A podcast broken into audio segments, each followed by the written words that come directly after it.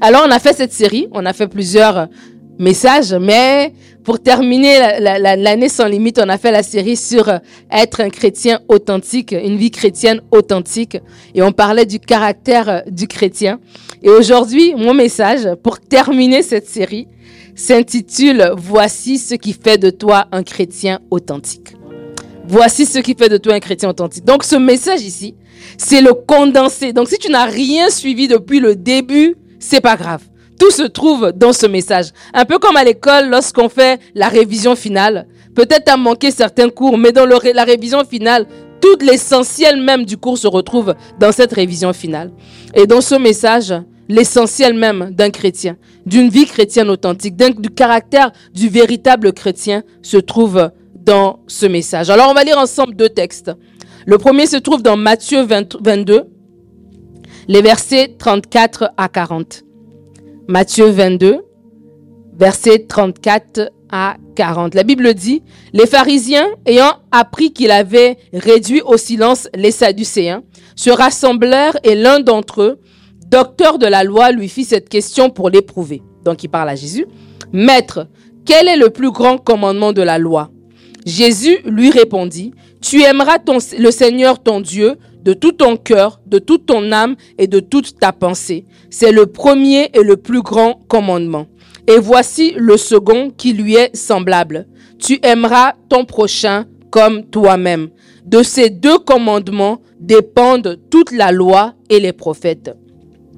Le deuxième verset qu'on va lire, ça va être un seul verset. Et c'est Jésus lui-même qui parle. Jean 13 au verset 35. Jésus dit, à ceci, tous connaîtront que vous êtes mes disciples si vous avez de l'amour les uns pour les autres. À ceci, tous connaîtront que vous êtes mes disciples si vous avez de l'amour les uns pour les autres. Et depuis le début de cette série, on a parlé du caractère du chrétien. On a parlé de beaucoup de choses, du fruit que le Saint-Esprit produit en nous, comme la bienveillance, comme la joie, comme la paix. On a parlé de, de, de l'impulsivité, on a parlé de l'importance de la maîtrise de soi. Mais lorsqu'on parle du caractère du vrai chrétien, un chrétien authentique, qu'est-ce qui détermine, qu'est-ce qui nous distingue des autres? Parce que la maîtrise de soi, des gens ils n'ont pas Dieu, mais ils savent se maîtriser. La bienveillance, il y a des gens qui font des dons de charité en fin d'année, on arrive à Noël. Il y a des gens qui donnent énormément. Ils ne connaissent pas Dieu, mais ils donnent énormément. Mais qu'est-ce qui fait que nous, en tant qu'enfants de Dieu, on peut nous regarder et, reconnaître que non, tiens, lui, c'est un enfant de Dieu, lui, c'est un disciple de Jésus-Christ? Ben, cette chose, c'est l'amour. C'est l'amour.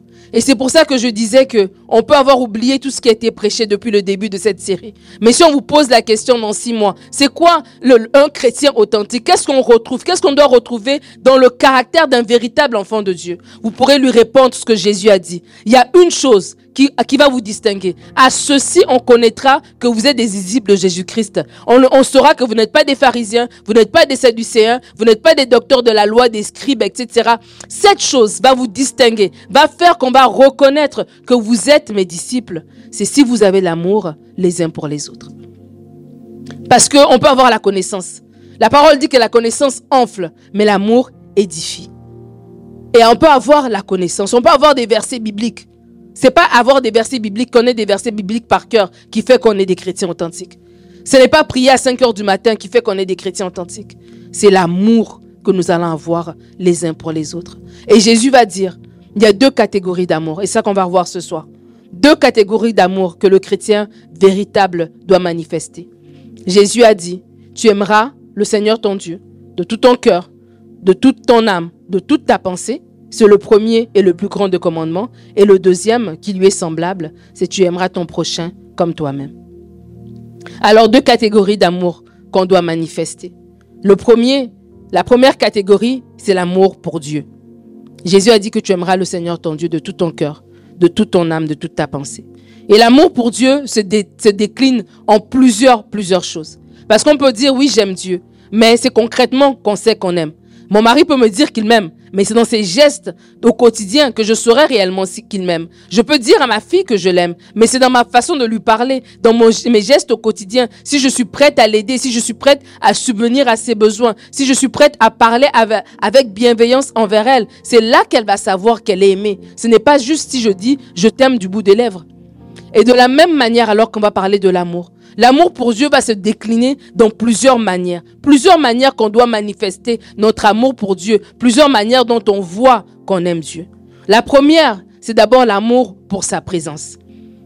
Vous savez, beaucoup d'entre nous, on peut arriver, si on ne fait pas attention, à aimer Dieu pour ce que Dieu nous donne. À aimer Dieu pour la protection qu'il nous donne. À aimer Dieu pour la puissance qu'il nous donne. À aimer Dieu peut-être pour le sentiment de sécurité qu'on a de savoir que non, il nous a sauvés, on n'ira pas en enfer. On peut aimer Dieu pour ces raisons-là. Parce que vous savez, on peut aussi mal aimer quelqu'un. Je ne sais pas pour des gens qui sont en couple. Des fois, ton conjoint peut faire quelque chose. Lui pense que c'est bien, mais toi, c'est pas comme ça que tu as besoin d'être aimé. Alors tu vas dire oui, tu m'aimes, mais c'est pas comme ça. Moi, voici comme ça la façon dont j'ai besoin d'être aimé. Peut-être tes amis t'aiment d'une manière et tu dis non. Moi, pour vivre l'amour, j'ai besoin peut-être que tu passes du temps avec moi. C'est comme ça que je me sens aimé. Donc de la même manière, c'est pas tant la façon dont on aime, c'est pas tant l'amour qu'on donne, mais c'est la façon dont on le donne. Et lorsqu'on aime Dieu, on peut dire qu'on aime Dieu, mais les motivations derrière peut-être j'aime Dieu parce que j'ai, je peux aller en enfer. J'aime Dieu parce que j'ai besoin d'un mariage. J'aime Dieu parce que j'ai besoin d'une intervention. J'aime Dieu parce que j'ai besoin d'une provision. Mais Dieu, il nous en veut pas si on l'aime comme ça. Mais il nous appelle à l'aimer davantage, aller plus loin avec lui, à l'aimer d'abord pour sa présence. Est-ce que c'est n'est pas extraordinaire pour nous en tant que personne Si quelqu'un t'appelle et puis ou bien quelqu'un te cherche, tu penses qu'il te cherche pour quelque chose, puis il dit non, je veux juste prendre de tes nouvelles, juste passer du temps avec toi. Ça fait du bien. Et à combien plus forte raison ça fait du bien au cœur du Père de savoir qu'on l'aime juste pour passer du temps avec lui. Est-ce que c'est quand la dernière fois que tu es allé dans la présence de Dieu juste pour lui? Pas pour lui demander quelque chose. Pas pour euh, recevoir une percée. Pas pour recevoir un déblocage. Pas pour même prier de façon religieuse. Ah, j'ai pas, il faut que je fasse mes 5 minutes de prière, mes 20 minutes de prière par jour. Pas comme ça, pas de façon calculée. Mais juste, Seigneur, juste passer du temps avec toi. Est-ce que tu peux venir me rencontrer? Et la présence de Dieu vient. Et tu t'assois avec lui. Et cette présence-là te porte. Et oui, tu vas prier, mais ce n'est pas des prières pour demander. C'est des prières où tu lui parles. Et c'est des moments de silence où il te parle aussi. Parce que Dieu parle. Et il veut converser avec nous. Il va nous parler dans sa parole. Il va nous parler par une impression qu'on va avoir dans notre cœur. Mais il va nous parler en retour. Et l'amour qu'on va lui donner, mais il va nous en donner aussi. Et l'amour pour Dieu nous pousse à aller dans sa présence. aller dans la présence de Dieu, ça doit être quelque chose de naturel, d'instinctif. C'est quelque chose qui n'est pas calculé. Et cette présence, on peut la vivre en tout temps, oui, au courant de la journée, à tout moment. On est étudiant et peut-être entre deux cours, s'asseoir dans le fond de la bibliothèque et vivre cette présence avec Dieu. On est peut-être en travail, peut-être en voiture, vivre cette présence. Mais même, même au-delà de ça, prendre des temps où je prends un temps, je consacre le début de ma journée avant de vaquer à mes occupations. Je me suis levé. Ah Seigneur, merci. Ta fidélité a renouvelé le souffle de vie sur moi. Et alors, avant de faire quoi que ce soit, je veux m'asseoir dans ta présence. Esprit de Dieu, est-ce qu'on peut passer du temps ensemble? Et le Seigneur veut ça. Et c'est ça l'amour que nous démontrons pour notre Dieu. C'est d'abord cet amour pour sa présence. L'amour de sa présence va nous amener à aimer la prière. Parce que la prière, justement, va être ce temps-là. Quand je suis assis dans sa présence, à un moment donné, sa gloire est tellement belle, je ne peux pas me taire. Je suis obligé de parler. Je suis obligé de lui dire combien je l'aime. Je suis obligé de lui dire combien il est beau. Comment sa parole est excellente. Comment j'aime sa présence. Elle me fait du bien. Et alors que je suis dans sa présence, alors que je prie, alors que je déverse mon cœur, alors qu'il me remplit, etc., on passe ce temps ensemble, mais ça m'amène à l'adorer. L'adorer, c'est pas juste répéter des chants pour répéter des chants. L'adorer, c'est comme là, mes yeux s'ouvrent à sa grandeur, à son amour, à sa bonté. Et là, je passe ce temps et je l'adore.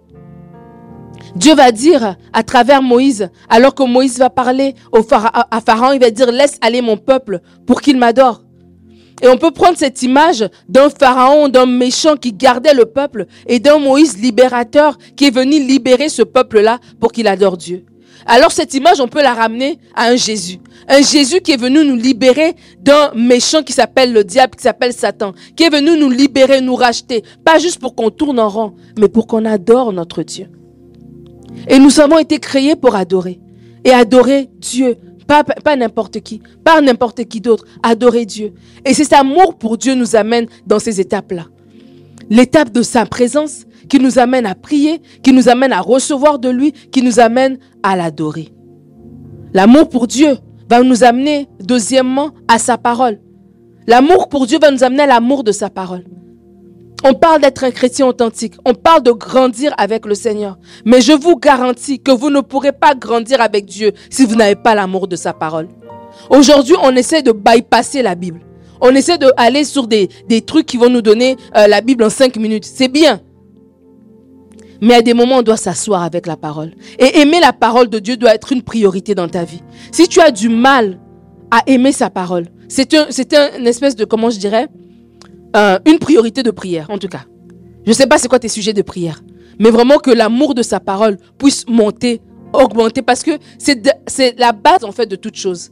C'est la base de ta compréhension du caractère de Dieu. Ça va passer par la parole de Dieu. Des fois, on a une mauvaise compréhension de Dieu. Et lorsqu'on fouille les gens qui ont une mauvaise compréhension, qui pensent peut-être que c'est Dieu qui les fait souffrir, qui pensent peut-être que Dieu aime plus les autres, qui pensent peut-être ceci de Dieu, ceci, cela de Dieu. Lorsqu'on creuse, on va se rendre compte que la, compréhension qu'ils ont, c'est pas eux. Ils n'ont pas lu dans la Bible. C'est pas Dieu qui leur a, parlé. C'est parce qu'ils ont entendu un enseignement, parce qu'ils ont entendu de quelqu'un. C'est un héritage qu'ils ont reçu. C'est une pensée qui s'est élevée dans leur cœur et qui a comme euh, fermenté, j'ai envie de dire, qui s'est ancrée. Et ils ont toujours pensé ça. Mais n'ont jamais vérifié dans la parole. Et c'est pour ça qu'en tant qu'enfant de Dieu, notre sécurité, c'est dans notre connaissance de notre révélation de la parole. Même pas notre connaissance, notre révélation. Parce que la connaissance nous garde quand même comme un voile. C'est comme une information que j'ai. Mais c'est la révélation qui rend cette parole vivante. C'est la révélation qui la rend applicable dans ma vie. C'est la révélation qui fait toute la différence. Et alors, en tant qu'enfant de Dieu, cet amour nous amène à aimer la parole de Dieu. Vous devez aimer la parole de Dieu. Aimer la parole de Dieu va vous protéger. Parce que vous allez des fois entendre des choses qui ne sont pas bibliques. Mais comment est-ce que tu sauras si ce n'est pas, biblique si toi-même tu ne connais pas l'information? Si tu n'as pas l'information toi-même, si tu entends tout à travers le filtre de d'autres personnes qui viennent te le donner. Oui, Dieu a mandaté. Il a dit dans sa parole qu'il a mis des docteurs, des prophètes, des enseignants, etc. Oui, nous respectons et nous honorons les hommes et les femmes de Dieu que Dieu a mis dans nos vies. Mais ils ne sont pas l'intermédiaire pour aller dans la parole de Dieu. Nous avons accès à la parole de Dieu. Tu as accès à la parole de Dieu. Et pour être un chrétien ferme, ferme, quand je dis ferme, ça veut dire ancré. Ça veut dire qu'on ne peut pas juste bouger, tu ne peux pas balloter à tout vent de doctrine. Tu dois connaître la parole. Et connaître la parole, il faut l'aimer la parole. Et comprendre que c'est la parole de Dieu, qu'elle est vivante, efficace, plus tranchante qu'une épée à double tranchant. La Bible dit qu'elle sépare la jointure de la moelle, l'âme de l'esprit. Ça veut dire c'est quand tu passes du temps dans la parole, qu'elle est vivante, elle vient te parler à toi. Je vous ai parlé plusieurs fois alors que je prêche des anecdotes que je vous partage, des révélations que j'ai eues dans la parole de Dieu.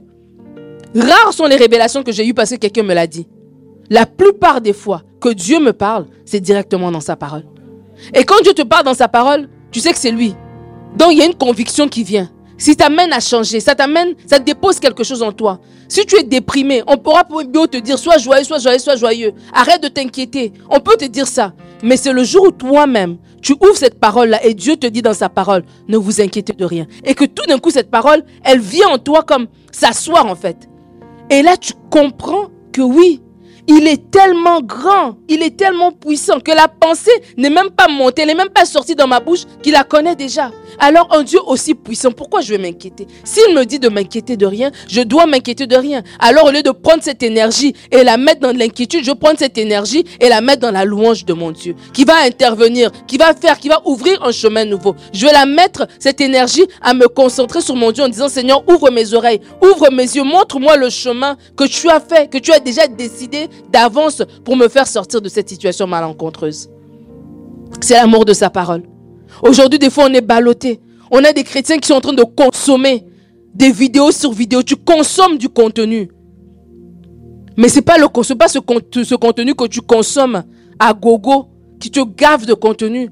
Mais ce n'est pas ça qui assoit la parole en toi. C'est ce temps one-on-one avec Dieu dans ta Bible. Et tu dois le prioriser et tu dois l'aimer. Et si tu n'aimes pas la parole, et si des fois, parce que moi ça m'est arrivé, il fut un temps, il y a peut-être 15 ans derrière, je ne sais pas moi, 20 ans derrière. J'étais je, étonné des gens qui connaissaient tellement leur Bible. Moi, j'avais l'impression que je comprenais rien. J'avais l'impression que je lisais des mots où je comprends les pharisiens ayant appris. Je comprends le mot pharisien, je comprends le mot ayant, je comprends le mot appris. Mais mis ensemble, ça restait pas dans ma tête. Et j'avais l'impression que je lisais la Bible par devoir, mais il n'y a rien qui descendait en fait. Je ne sais pas si je suis la seule personne. J'avais l'impression que j'oubliais tout en fait. Mais après, à un moment donné, je me suis dit, mais comment est-ce que je peux me rappeler des chansons que je ne chanterai pas ici? Je peux me rappeler des films. Je peux me rappeler des scènes de films, vraiment, vraiment ton film préféré. Tu te rappelles tout ce qui s'est passé. Mais la parole de Dieu, j'ai du mal. C'est comme si tout est embrouillé dans ma tête, entre Moïse, entre Hébreu. C'est comme si tu as des, des, bouts que tu as vus dans le film des, des, des, des, dix commandements, d'autres bouts c'est vrai, tu as vraiment lu dans la Bible, d'autres bouts c'était au spectacle de Noël que tu as, tu as regardé ça, et c'est tout confus dans ta tête. Et des fois, en tant qu'enfant de Dieu, c'est comme ça pour nous. Mais parce qu'on vient à l'église, parce qu'on a du contenu sur Internet, etc., on se dit, ben ça va, écoute, c'est pas grave. Mais ça, tu dois te rendre compte, c'est l'ennemi qui est en train de te voler une richesse qui est à toi. Et cette richesse, c'est la parole de Dieu. Et à un moment donné, j'ai fait une prière. J'ai dit, Seigneur, cette parole, elle doit être vivante dans mon cœur. Je ne peux pas me rappeler de le, prénom du garçon qui était dans ma classe de quatrième année. Et aujourd'hui, j'oublie ta parole. C'est pas possible. Je ne peux pas avoir des souvenirs. Je me rappelle, je suis allé quelque part une fois, mais je peux te dire, c'était à telle rue, c'était à gauche. On avait mangé quelque chose comme ça. Je me rappelle des plats que ma mère nous avait quand on était petit et j'oublie la parole de Dieu. C'est pas possible. Et c'est une prière qu'on doit faire. Et dès que j'ai fait cette prière, il y a des prières comme ça que Dieu répond rapidement. Il répond vraiment, il y a un ange qui était déjà prêt, qui attendait juste.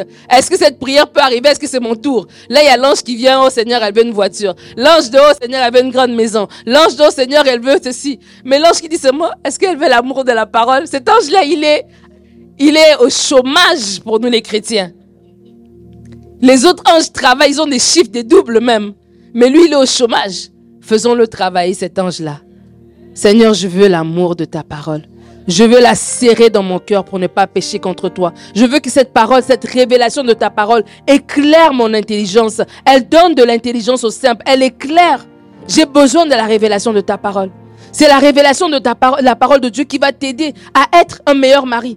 Tu ne seras pas un meilleur mari parce que tu vas au restaurant, tu amènes ta femme au restaurant tous les, samedis soirs. Tu seras un meilleur mari le jour où tu auras la révélation de cette parole. Tu seras une meilleure épouse le jour où tu auras la révélation de cette parole. Tu vas te rendre compte, c'est pas juste faire des bons petits plats. Il y a quelque chose de plus profond dans ton rôle, dans ton mandat d'épouse. Et ça, tu vas le recevoir à travers la révélation de ta parole. C'est la révélation, la révélation de sa parole qui est claire. Et la Bible est tellement belle, elle dit qu'elle donne de l'intelligence au simple. Donc même le plus petit des petits des petits. Hein dans la plus petite, la, plus grande simplicité. Celui-là, il reçoit l'intelligence à travers la parole de Dieu. C'est tellement beau. La parole de Dieu, elle ne discrimine pas. Tu n'as pas besoin d'avoir un post-doc, tu n'as pas besoin d'avoir un PhD, tu n'as pas besoin d'avoir un cégep, un doctorat. Non, non, elle ne discrimine pas. Alors que tu viens à elle avec euh, sincèrement, un cœur sincère, Seigneur, apprends-moi. Il va tout simplement t'apprendre. Il y a des choses que tu vas dire. Le psalmiste dit, Jésus, je suis plus intelligent que mes maîtres. Il y a une sagesse que tu vas dégager. On va dire, mais elle a quel âge? Elle a 70 ans, elle en a 85, elle a, elle a eu 5 vies. Comment elle connaît toutes ces choses-là? Non, non, non.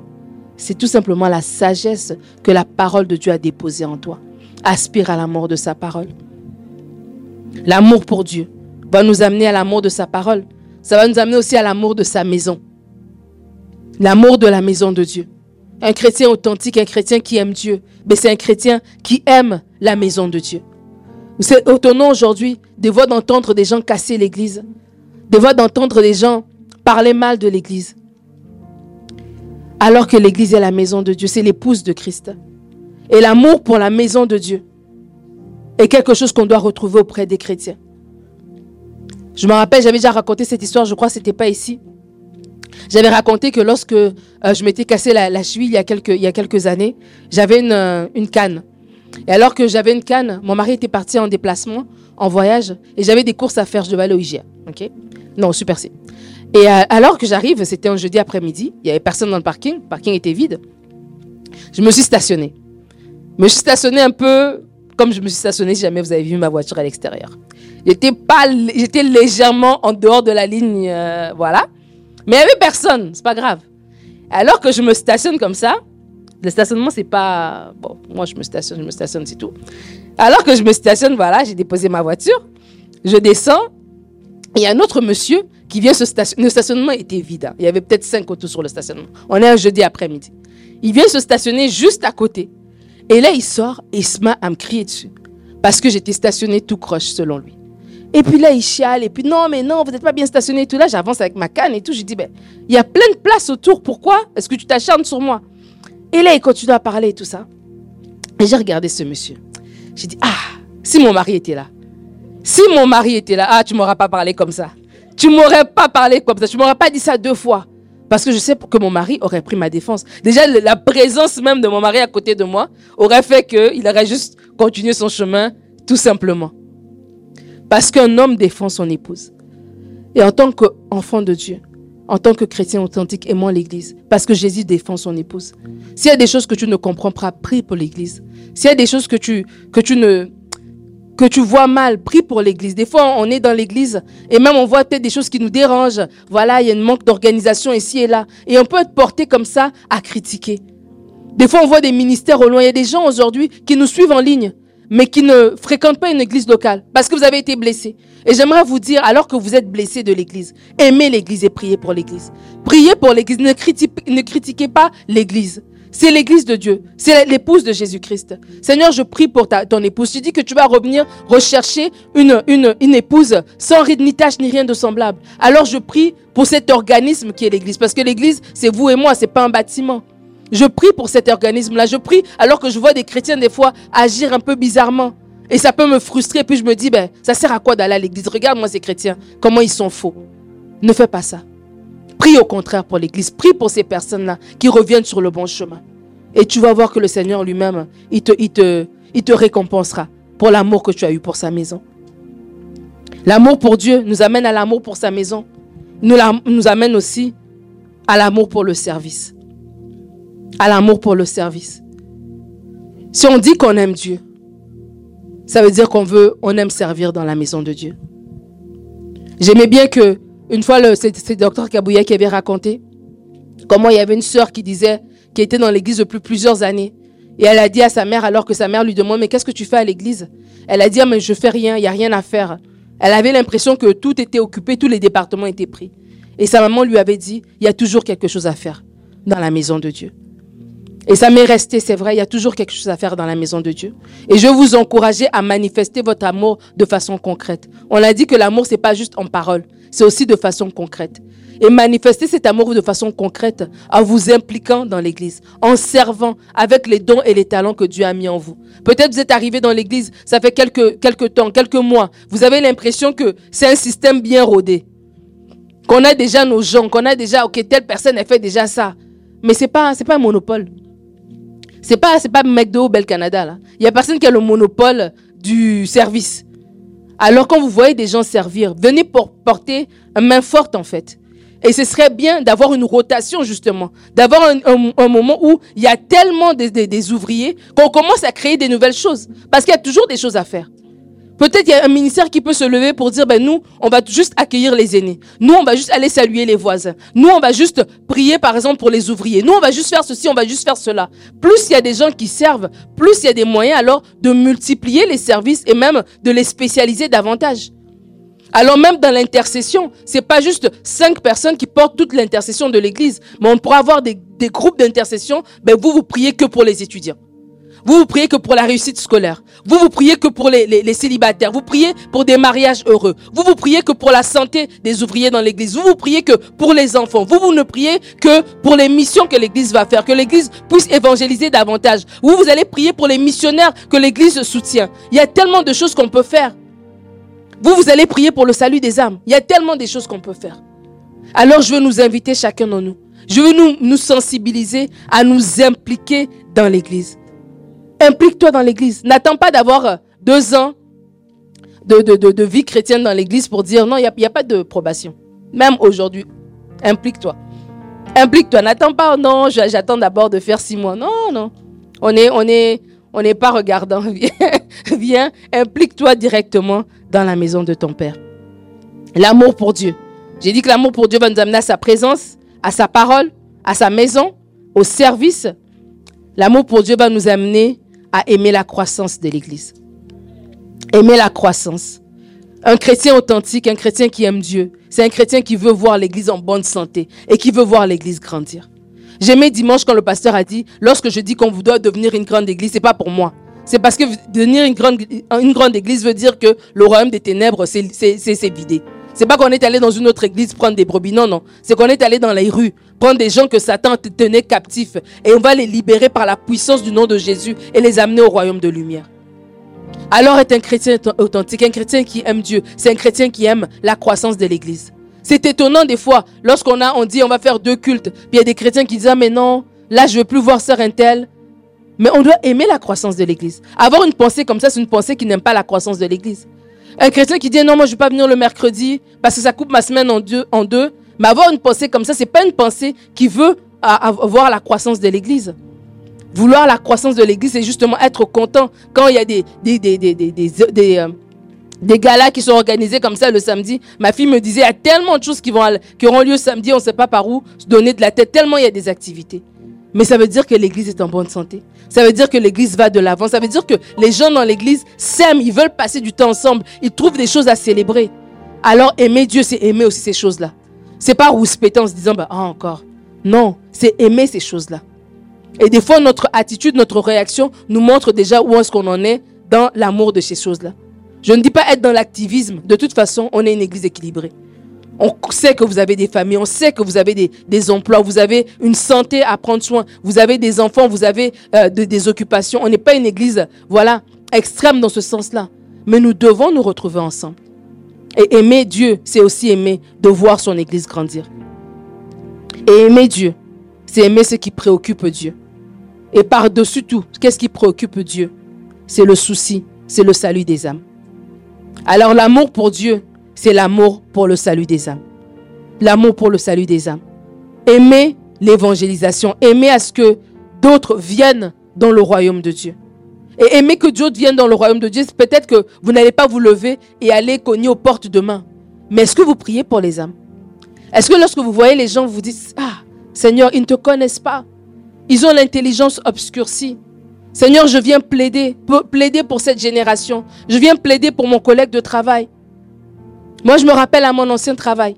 Des fois, je parlais avec des gens, j'échangeais avec eux.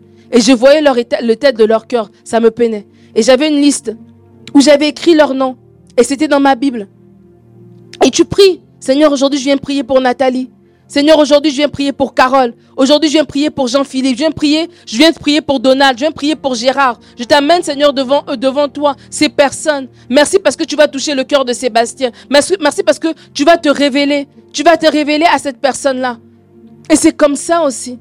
Avoir l'amour de Dieu, c'est pas juste pour nous-mêmes. C'est pas juste pour un one-on-one de nous avec Dieu. Mais aimer Dieu, c'est aimer ce qui le préoccupe. Et ce qui préoccupe Dieu, c'est le salut des âmes c'est que les âmes quittent des ténèbres à son admirable lumière. La Bible dit que Dieu use de patience parce qu'il veut que tout soit sauvé. Il use de patience dans son retour parce qu'il veut que tout soit sauvé. Et c'est le cœur de Dieu que tout soit sauvé. Alors en tant qu'enfant de Dieu, si on dit qu'on aime Dieu, ça veut dire qu'on aime aussi ce qu'il aime. On aime ce qu'il aime, on n'aime pas ce qu'il n'aime pas. Donc on n'aime pas le péché et on aime les âmes. On aime le salut des âmes. Et j'aimerais faire une parenthèse avant d'aller plus loin. Parce qu'on parle d'être un chrétien authentique. Et on parle d'aimer les choses que Dieu aime. Mais tout ça, de toute façon, avoir le, souci des âmes, etc., tu ne l'auras pas ces choses-là si toi-même, tu ne connais pas Dieu. Et des fois, on vient dans l'église. On écoute les enseignements. Mais la rencontre personnelle avec Dieu, on ne l'a pas fait. C'est pour ça que tout ça, c'est étranger pour nous. C'est pour ça que tout ça, ne s'assoit pas réellement. On écoute, sur le coup, ça nous fait du bien, mais rendu dans trois jours, on a oublié. Et j'aimerais t'inviter, alors qu'on arrive à la fin de cette série, de vivre une rencontre personnelle avec Jésus-Christ. Tu dois naître de nouveau. Nicodème a demandé, mais comment est-ce qu'on est de nouveau? Est-ce qu'on doit naître? Je dois retourner dans le ventre de ma, mère et naître. Il dit non. Naître d'eau et d'esprit. Tu dois naître de nouveau. Tu dois dire, tu dois reconnaître dans ton cœur que sans Jésus, tu étais loin, que tu es éloigné de Dieu que ton péché te garde éloigné de Dieu. mais que Christ à la, croix a fait une œuvre de rachat pour toi. Il est mort et il est ressuscité pour te donner la vie éternelle. Et en faisant cette, en ayant cette déclaration et en invitant Jésus-Christ dans ton cœur, le Saint-Esprit vient habiter en toi. Et c'est ça qui te donne la capacité de comprendre tout ce qu'on est en train de dire ici. Sinon, ça reste un discours. Ça reste un beau discours. Ça fait du sens. Il y a des choses qui s'appliquent, d'autres qui ne s'appliquent pas. Mais ça reste comme ça en surface. Et il y a des gens qui sont dans l'église depuis des années, mais ils ne sont pas nés de nouveau. Ils croient sur certaines choses, mais la rencontre personnelle avec Jésus, ils ne l'ont pas vécue. Et j'aimerais te donner l'occasion, même si ça fait 10 ans, ne t'inquiète pas. Je ne serai pas surprise. Oh, toi, tu t'es avec nous depuis tout ce temps-là. Non, non, non. Lorsque le Seigneur vient cogner à la porte de notre cœur, c'est entre nous et lui. Lorsque cette conviction vient se poser dans notre cœur, c'est entre nous et lui.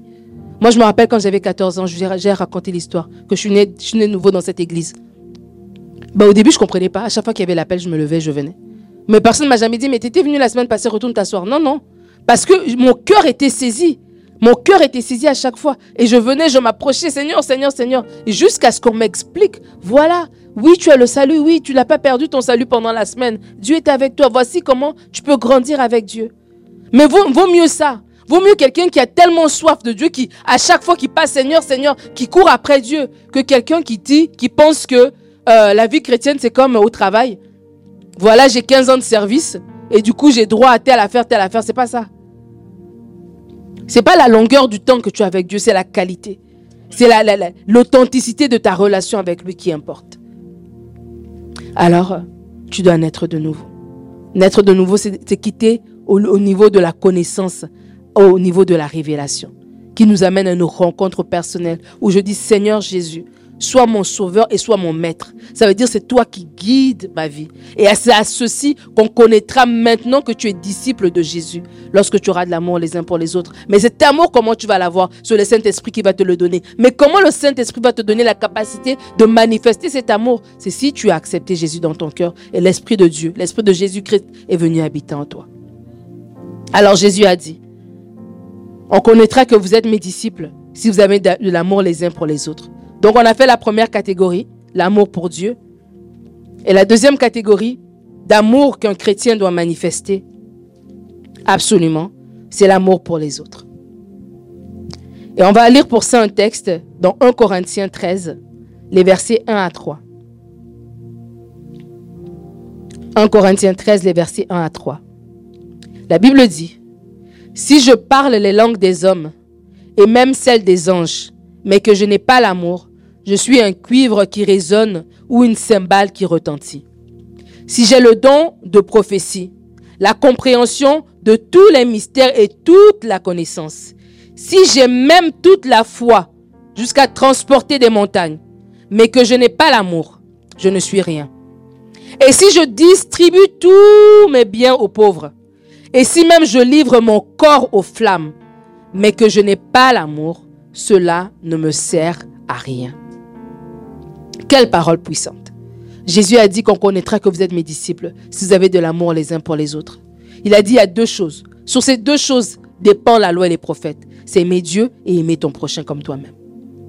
Alors on a parlé d'aimer Dieu, mais l'amour des autres. Et ce qui est beau dans ce verset de Paul, il est en train d'expliquer, il y a beaucoup de choses qui sont extraordinaires, qui peuvent sembler belles. Mais si ces choses-là ne sont pas basées sur l'amour, si l'amour n'est pas derrière, si tu n'as pas l'amour, malgré que tu aies toutes ces grandes choses-là, ça ne sert à rien. Vous voyez comment Dieu nous parle? On parle d'être un chrétien authentique. Et par ses écrits, on voit que c'est pas dans l'apparence qu'on voit le chrétien authentique. Il dit si je distribue tous mes, mes biens, si je donne mon corps en flamme, je me mets comme un martyr, à la place publique. Tout ça, ça sert à rien si j'ai pas l'amour. Et je veux nous inviter à marcher dans cet amour pour les autres. L'amour est important, l'amour est primordial, l'amour est cette base sur laquelle toutes les autres choses, les autres euh, attributs, les autres comportements, je ne sais comment dire, viennent se poser. Tu peux prier en langue tout ce que tu veux, mais si ton amour pour ta soeur à côté de toi ne peut pas se démontrer, si tu n'as pas l'amour pour ton, ton prochain, mais ça sert à quoi? Ça sert à rien. Et l'amour pour les autres, il va, se, décliner ou bien il va se voir de deux manières principales. La première, c'est par nos paroles. comment est-ce qu'on parle aux autres? Comment est-ce qu'on se parle les uns aux autres dans l'église? Mais comment est-ce que tu parles aux gens dans la rue? Comment est-ce que tu parles aux gens dans ta maison? Comment est-ce qu'on te connaît comme personne? Le chrétien, Jésus a dit, on va savoir que vous êtes mes disciples si vous avez de l'amour les uns pour les autres. Et cet amour-là, on le voit comment? Dans ta façon de parler. Ta façon de parler peut-être à des gens qui ne vont rien t'apporter. Des fois, tu vas voir des gens, dès qu'ils te voient, dès qu'ils voient quelqu'un qui, qui a un peu de, qui a un certain statut, vont sortir toutes leurs 32 dents. Ou 36, je ne sais pas combien de dents il y a dans une bouche. 38 Non. ok. 32, c'est ça. Ils vont sortir toutes leurs dents. Mais, ou moins, c'est vrai. Mais lorsqu'ils voient quelqu'un peut-être qui n'a, qui n'a, selon eux, pas de, de poids, ils vont mépriser. Mais là, tu viens de rater un exercice simple que Dieu t'a donné.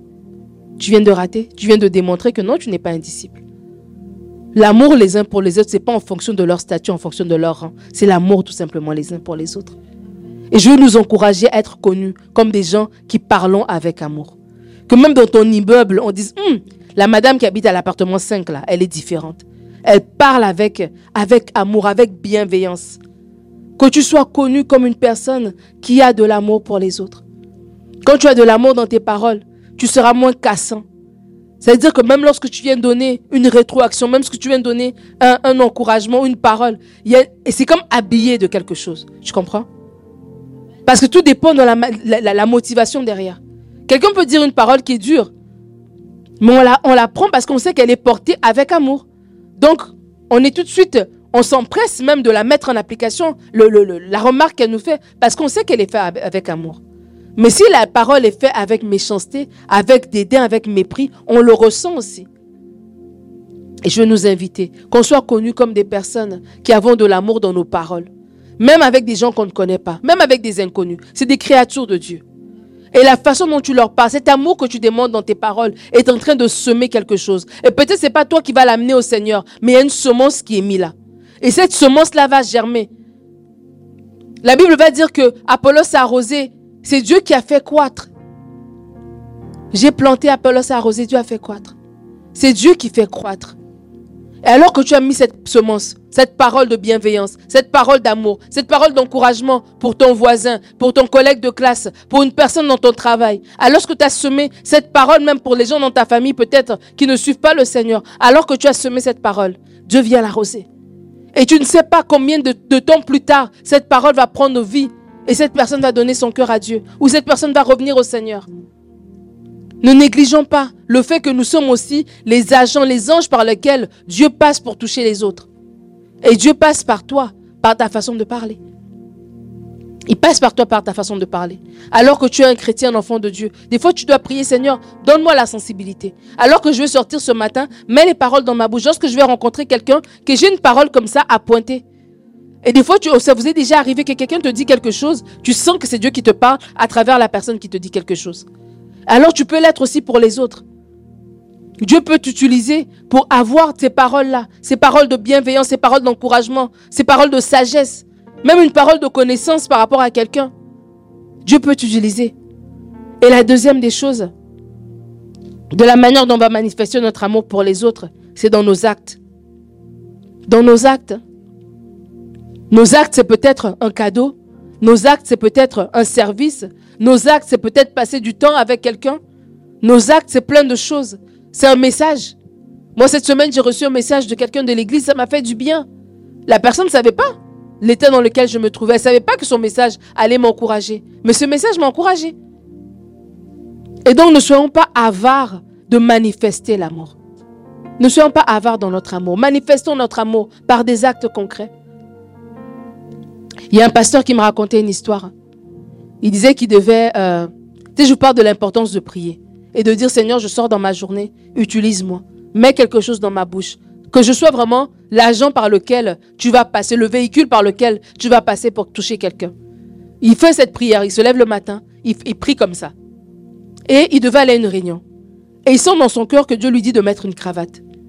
Et il dit, mais tu sais, il va à une réunion, c'est des gens comme relax et tout, il veut pas m'arriver en cravate, ça va les déranger. Puis lui non plus, il n'aime pas porter une cravate, ça l'embête en fait.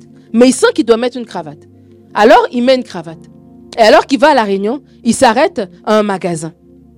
Et il s'arrête à ce magasin.